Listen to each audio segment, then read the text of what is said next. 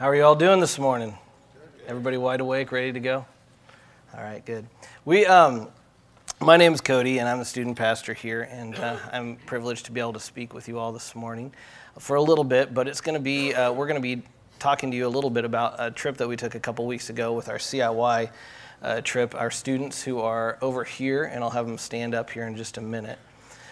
But this last week, I was uh, how many of you your lawns are looking pretty pathetic right now? Like it's like yeah you you you're putting caution tape around it because it's just it's kind of dead it's done for. Um, that's kind of you know my yard isn't horrible but it, it's it's got some issues. And when i came back from the trip my daylilies and flower bed and everything was looking uh, it was there was a lot of brown in it. So i decided i was going to dig in i was going to start pulling all the dead stuff out uh, all the dead uh, leaves and stuff like that. So I was doing that. And a neighbor walked by and just made a comment really quick because I was like three quarters of the way through. Thank you, neighbor. He said, lost cause. Which probably it may be true with the amount of rain that we've been given. But I'm so thankful that God does not look at us and say, that's a lost cause. Because um, I think a lot of us would be in a pretty bad situation if he ever said that to us. You know, I look in scripture, can only think of one time when he ever did that, when he looked at something as a lost cause and he promised with a rainbow he would never do that again. Which is a, a, thank, a thing that I'm thankful for, is that God does not look at us, and God does not look at our world as a lost cause. Uh, because God sees nobody as a lost cause, and He still sees His church as a beacon of light for our world, He has called each and every one of us to stand out and live a life of contrast. What is a life of contrast, you may ask? It's a life that stands out dramatically from the one lived for self and that we see so prevalent in the world around us. It's the idea that we are called to stand out and look significantly different.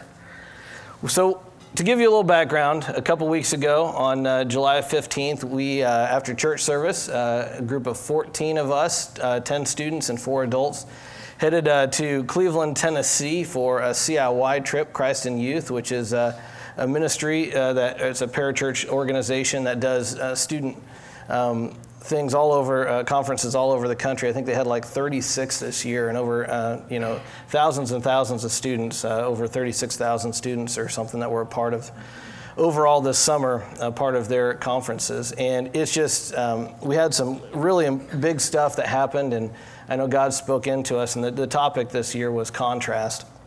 And it was one that was really good. It called, I think, a lot of us out towards things. Um, and uh, we had a good time. We went whitewater rafting, we, uh, which was a blast. And uh, we spent a little time at City Museum in St. Louis. Have you guys ever been there? That is fun. You got to go there. It's like just a big jungle gym. So we that was a lot of fun for us, but uh, we had a good time. And I'm going to have a few, a couple students. Uh, I'm going to have Katie Jones and David Brown are going to come up, and then Ben Warren, our intern for the summer, is going to come up and just share with you a little bit about what God spoke to them uh, this couple weeks ago. I'd like actually everybody, I know that some had to be out of town, but uh, everybody who went on the trip with us, uh, could you stand up, please? All right, they're, they're not thankful to, that I'm doing that to them, including adults. Awesome. You guys can have a seat. Thank you. Um, and we had, uh, as far as adults, we had uh, Ben Warren, our intern, who's been a, a, blessing for us this summer and has done a great job. Um, uh, Teresa Perrin, Kristen Perky, and I were all part of that trip. Um, but I just want to say also, I know that there's many of you praying for us. I want to say thank you, and it's I just it's so cool to see when God um, that God responds when the church uh, prays for his people. And uh, I've, I've seen it multiple times in my life, and uh, it's just a blessing. So thank you, everybody who prayed for our students uh, on this trip. Uh, let me pray really quick, and then I'm going to have Katie Jones is going to be our first. She's going to come up and talk for a little bit, then David Brown, and then Ben Warren. And then I'm going to come up and talk a little bit more after that.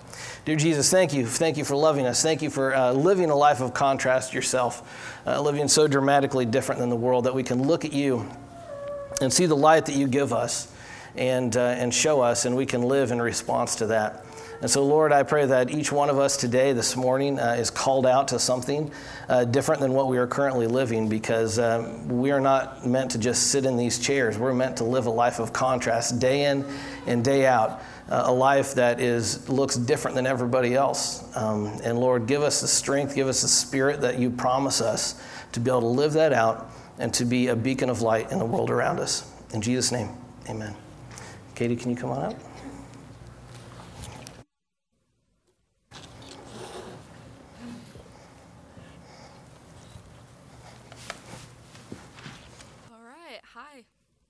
Is it on? it, oh, is it good now? Okay, we're good. okay. So I'm Katie Jones, like he just said, and I just graduated from Olathe South High School, so that would make this my last trip with the youth group, sadly. And can I just say, it's so crazy how time has flied, flown. Since three years ago, I just remember packing my bags, getting ready to go on my first ever trip with the youth group. We were going to uh, Cleveland, Tennessee to CIY Move, and I had no idea that this conference would shape who I was and change the course of my life. I had no idea that I would come home having made incredible and true friendships that would last a lifetime. And I had no idea that three years later, I would step foot in that very same town, same university, and same conference to allow God to shape me and my life once again.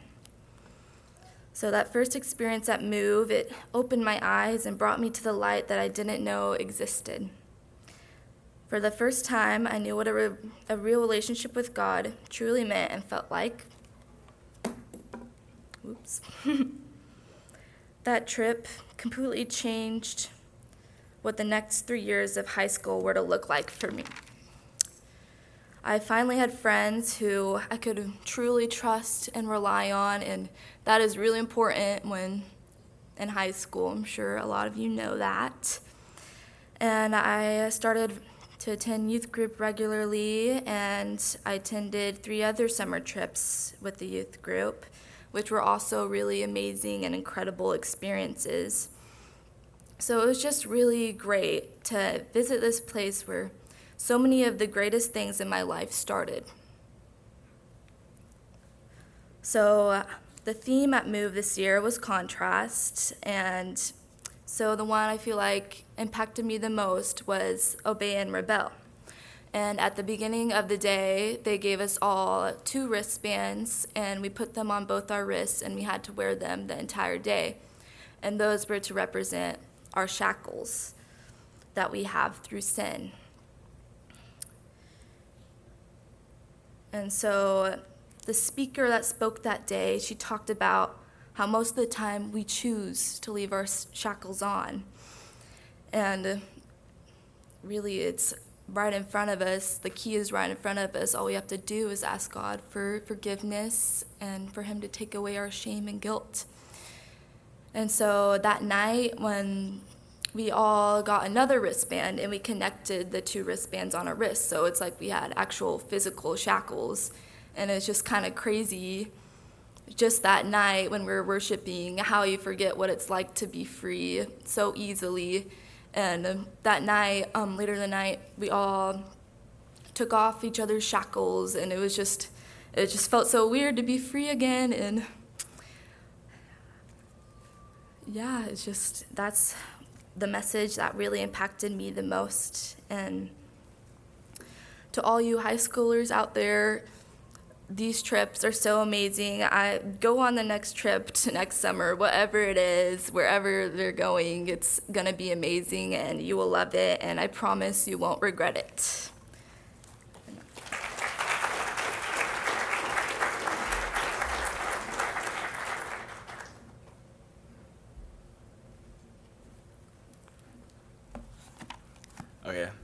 Uh, so I'm David Brown. I'll be a junior next year at Blue Valley West High School.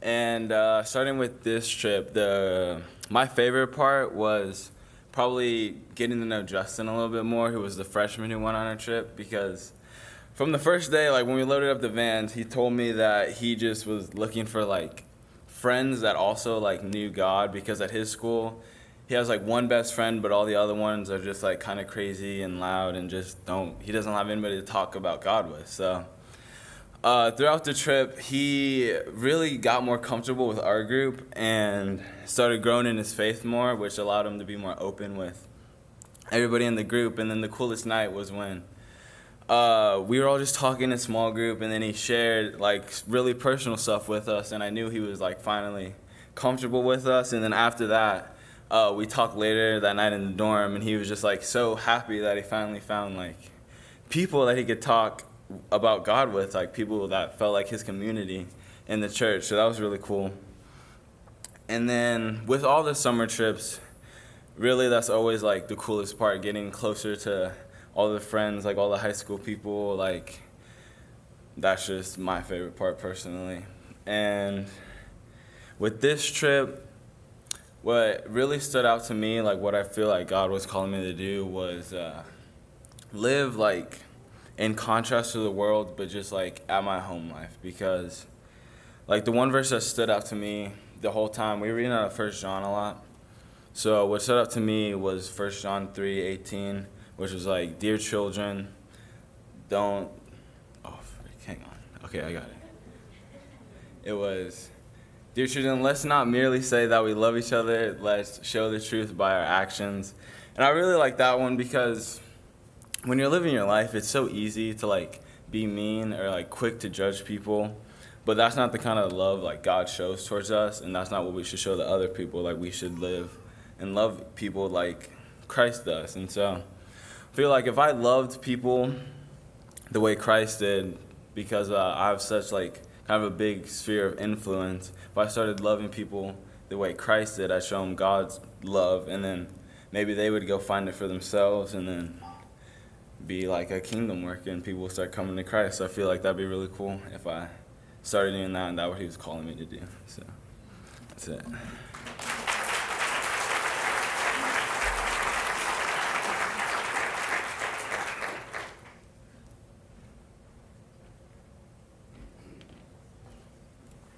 Hello, everyone. It's good to see everyone here.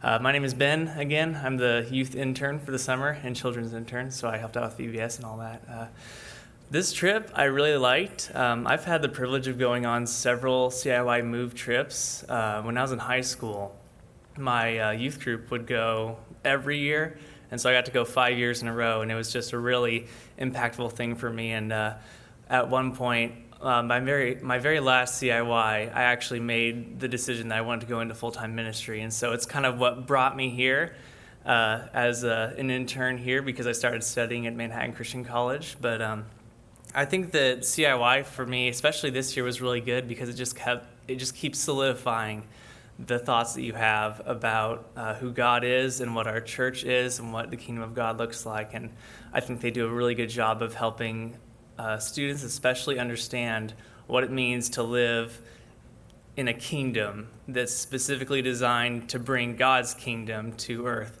And uh, the theme, again, was contrast. You've heard that several times now, but um, uh, there was one speaker we had one night that I liked a lot. His name was Taylor Walling, and he told a story about how. Uh, uh imagine you're in my house and uh, we're like cooking food and we're gonna like feed you and we're putting down like strips of bacon and you can just hear like the sizzling as like it's cooking over in the other room. And then uh, we hear basically uh, dinner served and he comes out and he you know opens up the i forget what you call that thing you cover the food with it. And then in that plate he has some bacon bits for you like the little fake you know pretend bacon bits that they put in those containers.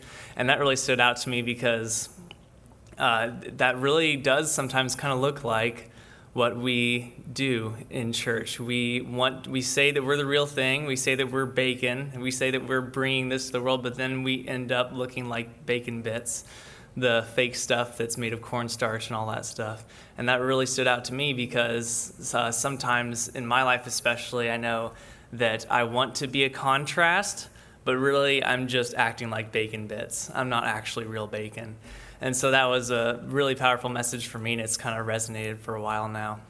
Uh, as far as highlights from the trip, this trip was a lot of fun. Uh, there was one day that there was just a torrential downpour, and so I was like, "Hey guys, you want to go run out in the rain?" And so we did that. We ran out in the rain. There's some puddles, and so we just like sprinted the puddles and just fell over and just slid for a few feet. And we did that for like an hour. We just kept running through these puddles over and over again, and it was really great. And then uh, whitewater rafting, we did that later, and uh, our boat got completely flipped over and we all got dumped into the river and that was really fun because uh, water yep. And so yeah this trip i think was especially good for uh, especially uh, david was mentioning uh, justin uh, really made some strides but then also just everyone who went on this trip. I think that they made some new connections about who god was and who he is in their life. And uh, for me personally i felt more of that more of my calling being solidified, especially. So, uh, yeah, that's what I got for you.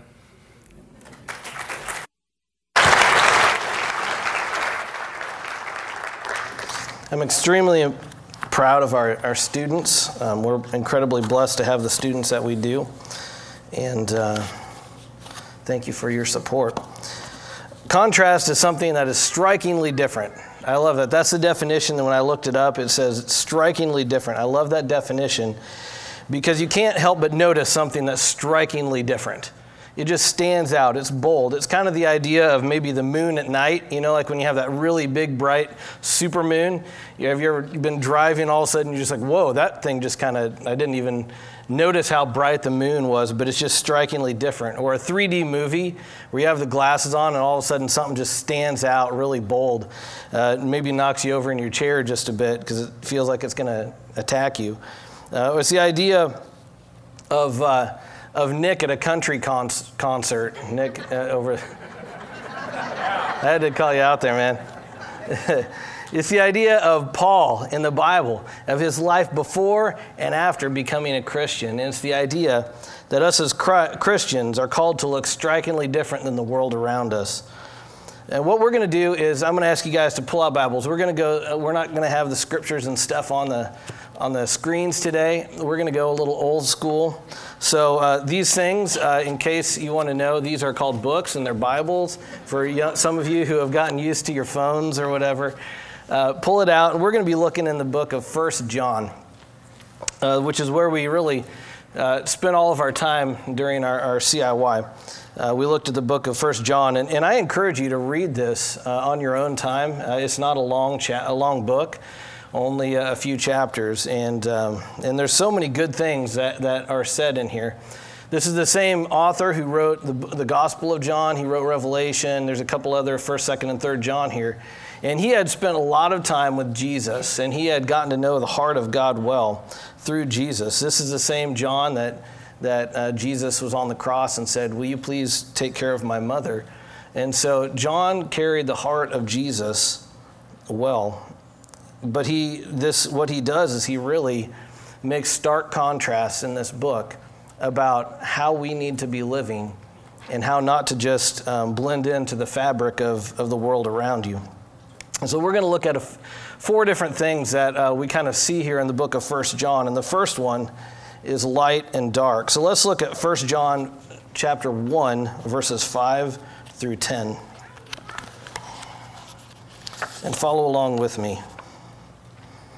This is the message we have heard from Jesus and now declare to you God is light, and there is no darkness in him at all. So we are lying if we say we have fellowship with God, but go on living in spiritual darkness. We are not practicing the truth. But if we are living in the light as God is in the light, then we have fellowship with each other. And the blood of Jesus, his Son, cleanses us from all sin. If we claim we have no sin, we are only fooling ourselves and not living in the truth. But if we confess our sins to him, he is faithful and just to forgive us our sins and to cleanse us from all wickedness. If we claim we have not sinned, we are calling God a liar and showing that his word has no place in our hearts. So we see here one stark contrast that uh, John is mentioning here is light and dark. And he's writing this to early church converts who weren't necessarily um, didn't have a Jewish background.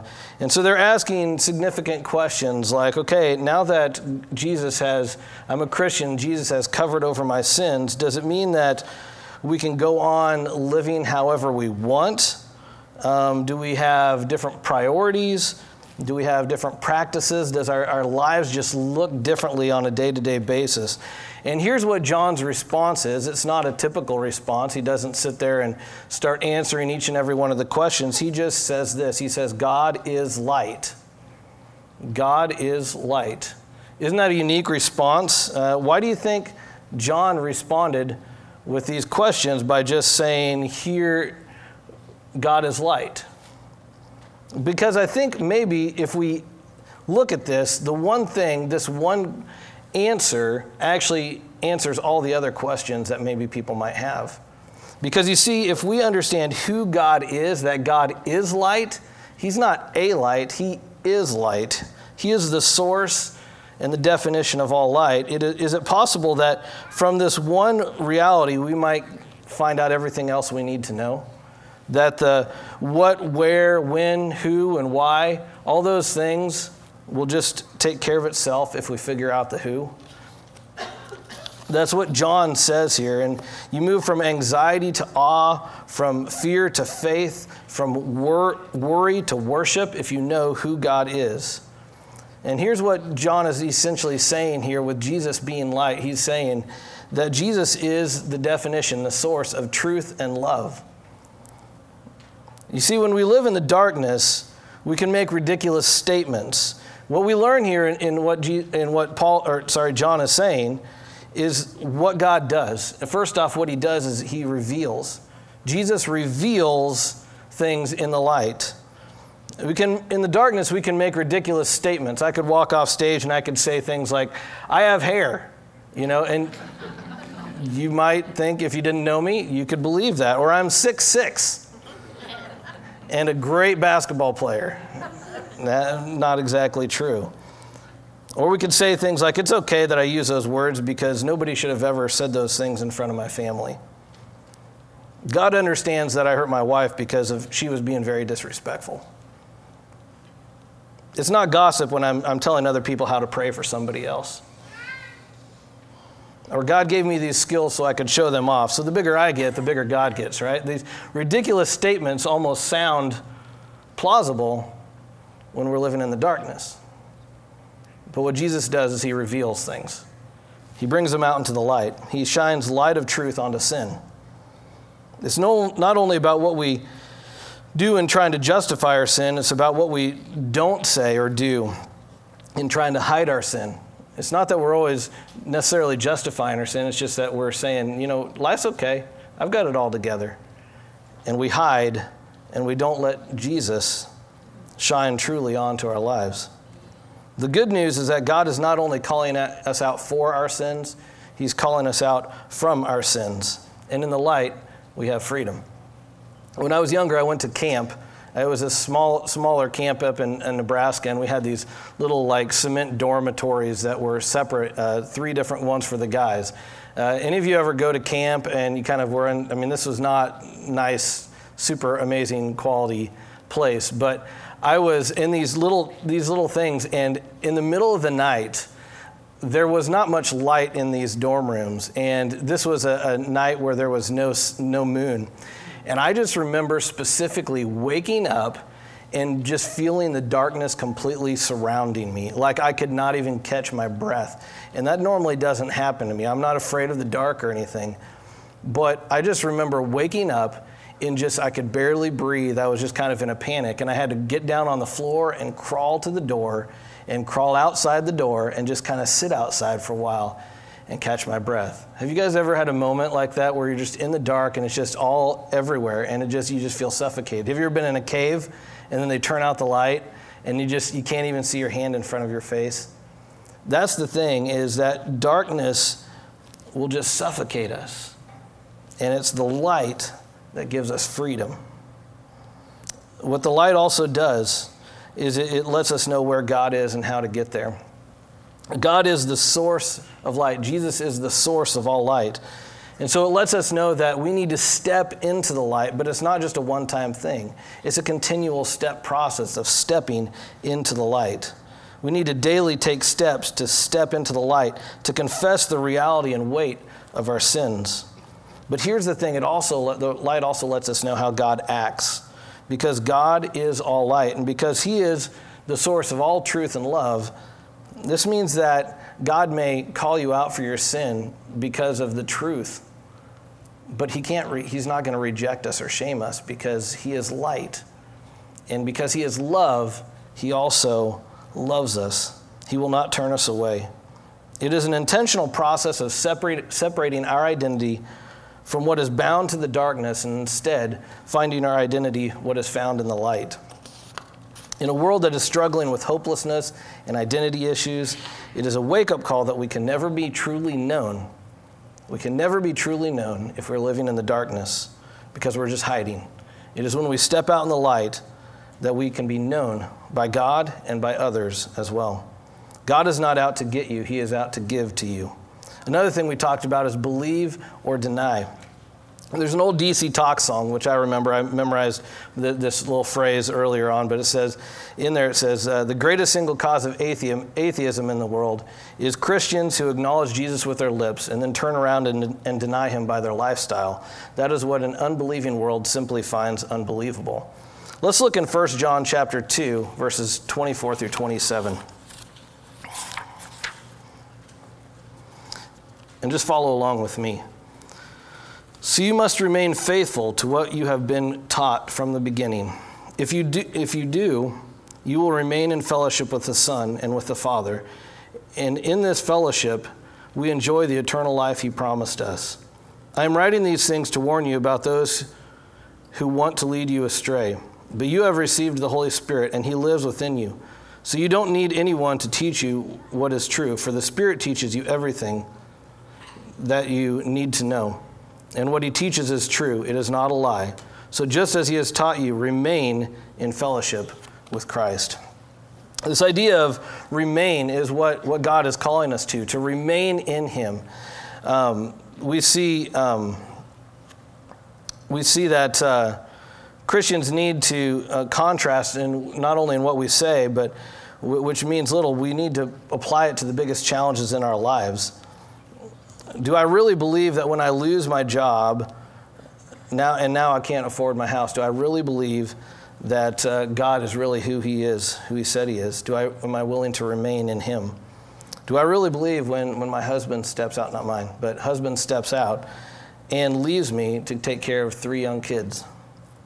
Do I believe when my child dies that God is still in control? No parent's ever supposed to bury their own kids.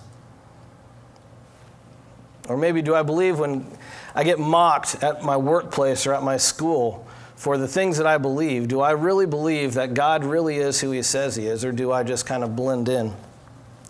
God is calling is challenging us, and John here is who's writing this, but he's saying to remain. And there's three definitions to remain. The first one is to stay put. To don't give way. It's the idea that a big tree, when winds are, are blowing at it, that it continues to remain steadfast and firm, that its roots take hold and the roots go deep.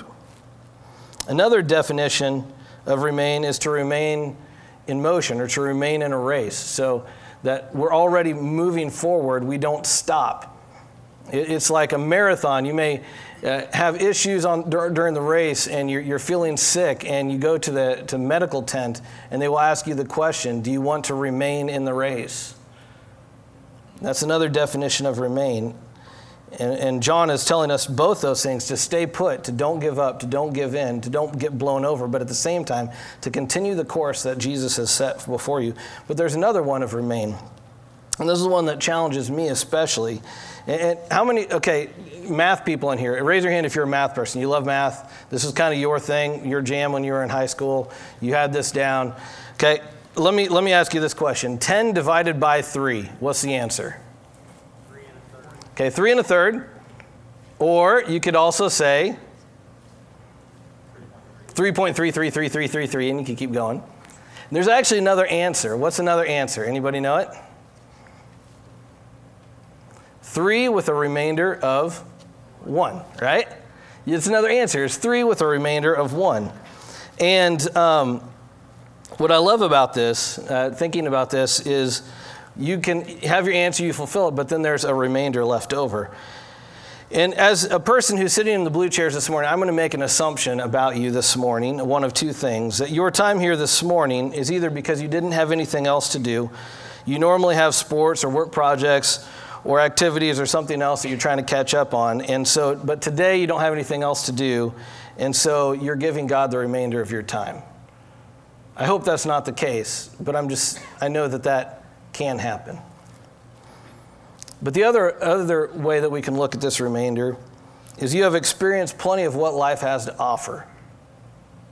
And you've, uh, you've had things that you thought were going to fulfill you, but they didn't. And now what you realize is that when everything else is gone, the only thing that remains is Jesus. And that is the source and the foundation of, of how we can remain in the other two ways to stay put or to keep going, is that it really Jesus remains. Looking back at the things I mentioned earlier, God, I'm devastated that my husband left me, my, me and my kids, but I choose to remain in Jesus because he's still all that remains true. God, the pain of losing my child is so strong that I can barely stand.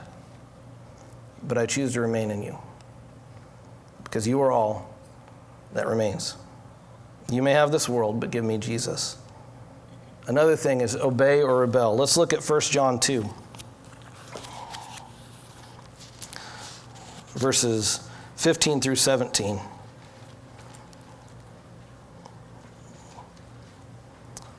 Do not love this world nor the things it offers you, for when you love the world, you do not have that, the love of the Father in you.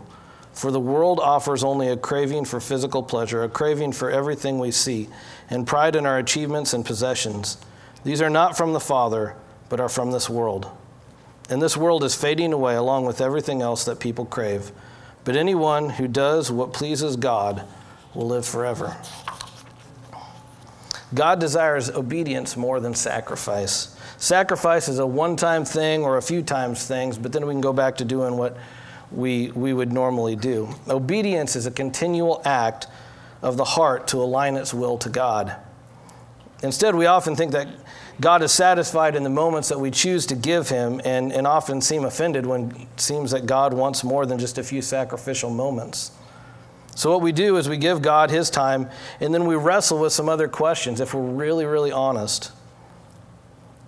If we're really honest, we'll ask questions like, How much can I sin until God casts me out? As long as I'm a good person, I believe in Jesus, then I don't really need to worry about what is right, right? My sin isn't hurting anyone else. It just it, it only affects me when the reality is is that sin is always communal. It always affects other people. The great news is that Jesus is the contrast to our sin. We need to know how bad our sin is so we understand the power of the resurrection of Jesus. Jesus' resurrection is powerful because you can believe everything he has said in Scripture because he did this. He said he was going to die, he said he was going to suffer for the sakes of mankind, and then he did it. And he overcame sin. So we can believe in the power of the resurrection because he, he died and he rose again. And it tells us many things about who he is. Jesus' resurrection openly confronts the nonchalance that we might have about our own sin. Knowing right is very different than doing it. I don't always want the things that Jesus wants desperately enough to re- reprioritize my life.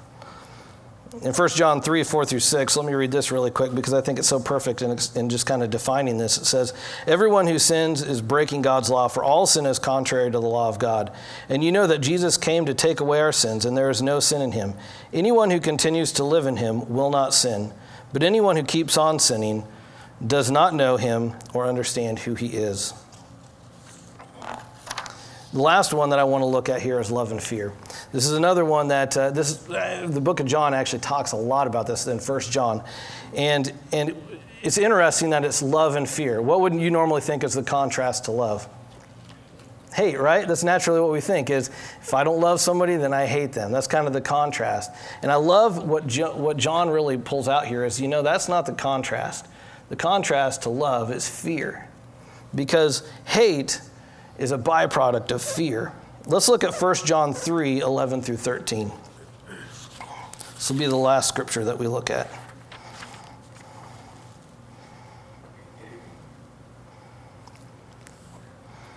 This is the message you have heard from the beginning. We should love one another. We must not be like Cain, who belonged to the evil one and killed his brother. And why did he kill him? Because Cain had been doing what was evil, and so and his brother had been doing what was righteous. So don't be surprised, dear brothers and sisters, if the world hates you. Now let's look down at verse 16. We know what real love is because Jesus gave up his life for us so that we ought to give up our lives for our brothers and sisters. And you could just keep reading. There's a wealth of information, great stuff that, that John points out about this idea of love. I think it's interesting that he mentions Cain here. Why is he mentioning Cain here? Because we, in, in Cain and Abel, we see this, this, this contrast in their own lives of one is a life giver and one is a life taker. One is a life giver and one is a life taker. And um, if we are like if we are life-taking people, we're like Cain, and that's what John is calling out here. Cain killed out of fear, which produced hatred. He was afraid of what God might see in him. He was afraid of, of, of not being accepted for truly who he is. But that is not what God does. If you actually read back in, in, in that story, God gives him multiple times for Cain to, to come out and to say, This is what I did. Such love has no fear because in 1 John 4:18 it says, "Such love has no fear because perfect love expels all fear. If we are afraid, it is for fear of punishment." And this shows that we have not fully experienced his perfect love. We love each other because he loved us first. So we are not only saved from sin, we are also saved for life giving. God has called us out to that. And, and our reaction is to other people to what they do to us is not really should never be a reaction to what they have done to us it should actually be a reaction of what jesus has done for us we're like a mirror i kind of use this illustration when we were uh, together. We're like a mirror you know like the what the moon does is, is it shines off and bounces to a dark place. That's what god is calling us to do. We don't reflect darkness back. What we do is we reflect the light of jesus to the world around us. So that means no matter how people treat you, no matter what people say about you, our call is to be the light and to reflect Jesus in all circumstances. It is only when we truly accept Jesus' love and understand that He died and, and was resurrected for our sin and what He covers over, it is in that that we realize that we are able to live in contrast. We have the power to live in contrast because it convicts us of what Jesus has done for us. It is only through that perfect love that we are able to have complete love for other people and to offer it to somebody else. How many of you have had a uh, have these things around your house? These solar lights? Yeah. I, I, had this one. I think I actually ran it over because I had to tape it up, but it's uh, it's here and it works. But here, how does how does this work? What happens is, is that during the day, it absorbs light, right? This one's a solar one, it's not wired in. It absorbs light throughout the whole day.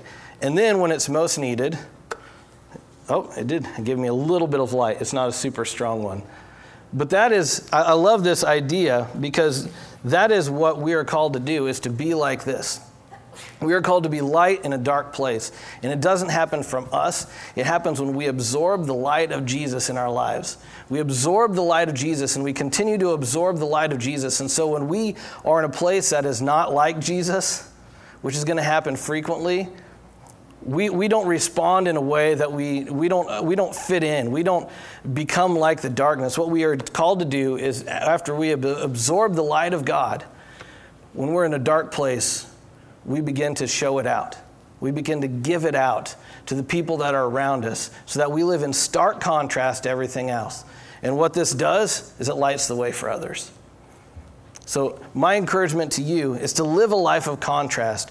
Be someone who is a, who's a, a solar lamp, that we, re, we accept the light of the sun and we give it out to those who most need it. Realize that darkness will be uncomfortable with it. People will choose to treat you. Sometimes they'll be thankful for the light you provide, but there's going to be a lot of times that people will not be comfortable with what uh, the light that you show is going to make them feel about themselves. But God is calling us out through the writer of John to say that we need to start standing out because instead of blending in. Be the contrast in the world so that others might notice a striking dif- difference in you. Let's pray. Jesus, thank you for being our contrast, for the one that we look to, for the example. And Lord, the world hated you, and so um, the reality is, is we might not always be the most popular person on earth when we live in contrast to everything around us. But Lord, I pray that we are so strikingly different in how we love people, in how we are obedient instead of rebelling, in how we believe in you no matter what the circumstances are, no matter how hard life gets, no matter how much everything tries to beat us down. Lord, I pray that we are life giving people, that we look for opportunities to give life and to speak into other people and Lord, that we might be the light. And that, that means maybe at moments being real about the darkness in us. It means that we might help bring other people to light, which is not a pretty process. But Lord, it is in that as we, as we continue to step into the light that, that pe- people will take notice and that your kingdom continues to become powerful in this world. That drastic things happen and that this landscape of this, this world has changed because Christians are stepping out and choosing to live a life of contrast uh, against the world around them. In Jesus' name, amen.